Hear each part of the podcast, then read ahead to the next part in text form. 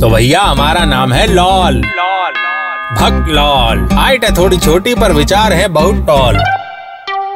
जानना चाहते हैं कि अगर अब्बास मस्तान अपनी हर पिक्चर के प्रमोशन पर सिर्फ़ और सिर्फ़ सफ़ेद कपड़े पहने तो इंडिया बहुत जल्दी बन जाएगा सुपर पावर।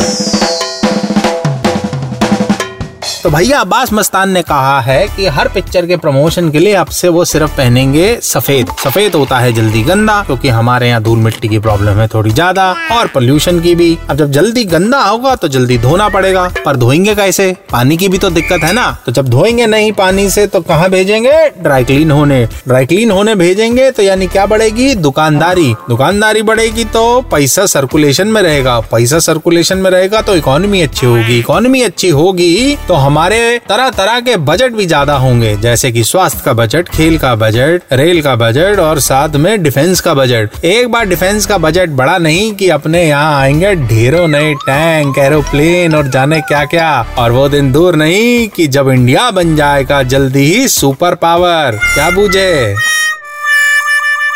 तो भैया, हमारा नाम है लॉल लॉल भक्त लॉल हाइट है थोड़ी छोटी पर विचार है बहुत टॉल